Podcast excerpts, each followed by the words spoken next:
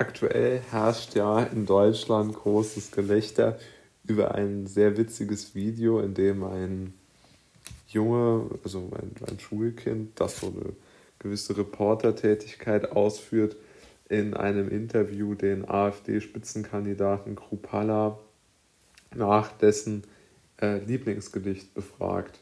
Man muss wissen, äh, Krupalla und, und seine Partei fordern ja, dass äh, wieder mehr deutsche Gedichte und Volkslieder in den äh, Schulen gelehrt werden sollen. Jetzt muss man aber doch sagen, dass Krupalla keine Antwort auf die Frage hatte. Also er kannte weder ein Volkslied noch ein Gedicht oder zumindest hat er sich nicht getraut, es vorzusingen oder es äh, vorzutragen.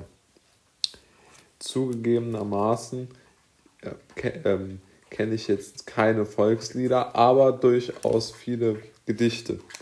Und da wir ja uns mit politischen Gedichten befassen sollten, aus meiner Sicht, wenn man so kurz vor der Bundestagswahl steht, habe ich mir ein äh, politisches Gedicht in Erinnerung gerufen, das so ein bisschen den Irrglauben ähm, unserer Gesellschaft darstellt und es ist auch noch von einem sehr bekannten und von mir sehr geschätzten Autor, nämlich von Bertolt Brecht. Das Gedicht lautet wie folgt: Reicher Mann und armer Mann standen da und sahen sich an. Da sagt der Arme bleich, wär ich nicht arm, wärst du nicht reich. Und genau das ist aus meiner Sicht so eine der größten Fehlinterpretationen der Welt, die so die politische Linke hat. Aus meiner Sicht. Ist wirklich so.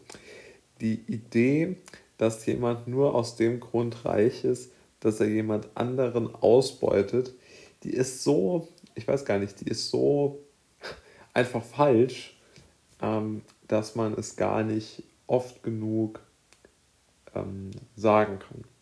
Wenn wir uns mal die Liste der erfolgreichsten, monetär erfolgreichsten Menschen anschauen, dann stehen auf dieser Liste Jeff Bezos, Elon Musk, Mark Zuckerberg, Sergey Brin und wie sie alle heißen. Die sind aber durch Ideen, die sie hatten und unternehmerische Visionen reich geworden und nicht dadurch, dass sie andere besonders gut ausgenutzt haben. Natürlich gibt es bei Amazon prekäre Beschäftigung und schlechte Jobs, schlechte Gehälter, furchtbare Arbeitsbedingungen und vor allen Dingen vermutlich sehr, sehr große Langeweile bei den schrecklichen Jobs im Warenhaus. Nur, das ist ja richtig. Aber man muss ja doch auch sehen, dass es auch noch an, also, aber der Grund für den Reichtum ist nicht das Ausbeuten. Denn auch Pleitebetriebe, wie zum Beispiel, ich weiß es nicht, der Pennymarkt zum Beispiel, die beuten auch ihre Mitarbeiter aus. Also was ist auch, aber ich würde sagen, die beuten ihre Mitarbeiter aus.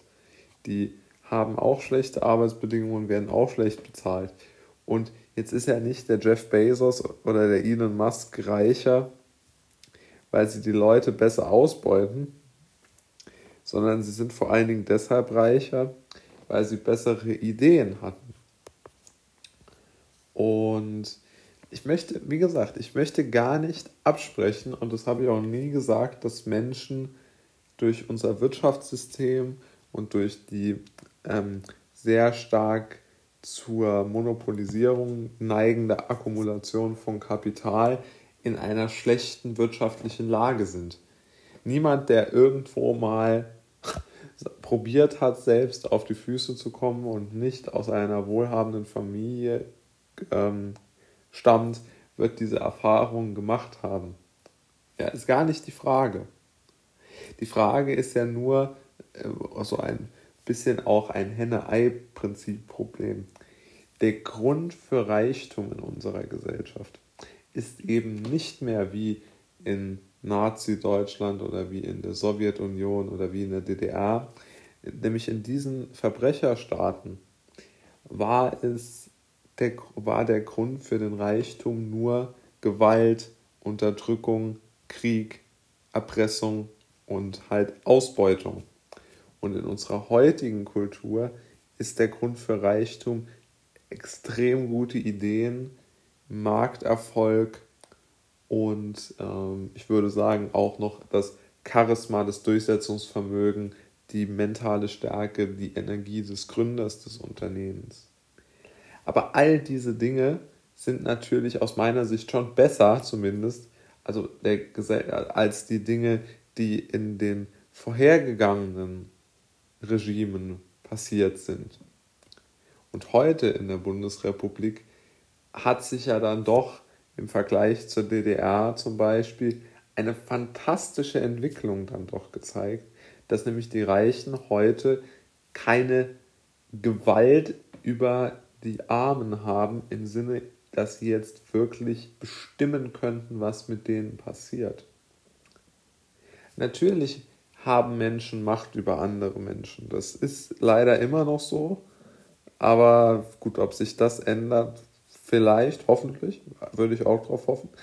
Aber zumindest einmal kann man einfach nicht behaupten, dass zum Beispiel ein, ein, ein, ein, zum Beispiel ein Jeff Bezos, der ja oft sehr negativ dargestellt wird, oft auch durchaus nicht ungerechtfertigt, aber er ist ja, also man kann ja jetzt die Brutalität so irgendwie so eines privilegierten Stasi-Heinis, die ist ja unfassbar viel größer als jetzt von mir aus die prekären Jobbedingungen im Amazon-Lager.